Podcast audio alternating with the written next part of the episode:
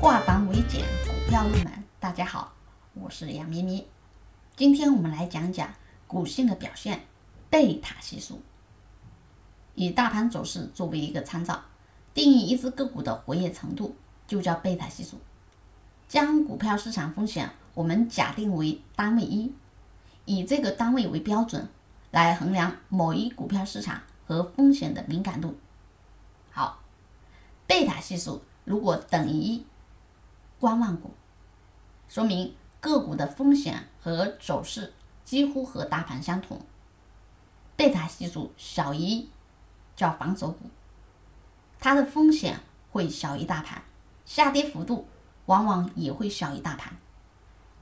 贝塔系数如果大于二，进攻型股票，风险高于市场，一旦开始下跌。幅度可能是市场的数倍，但是如果走强，上涨幅度也很可能是市场的几倍。这是进攻型的股票，贝塔系数大于二。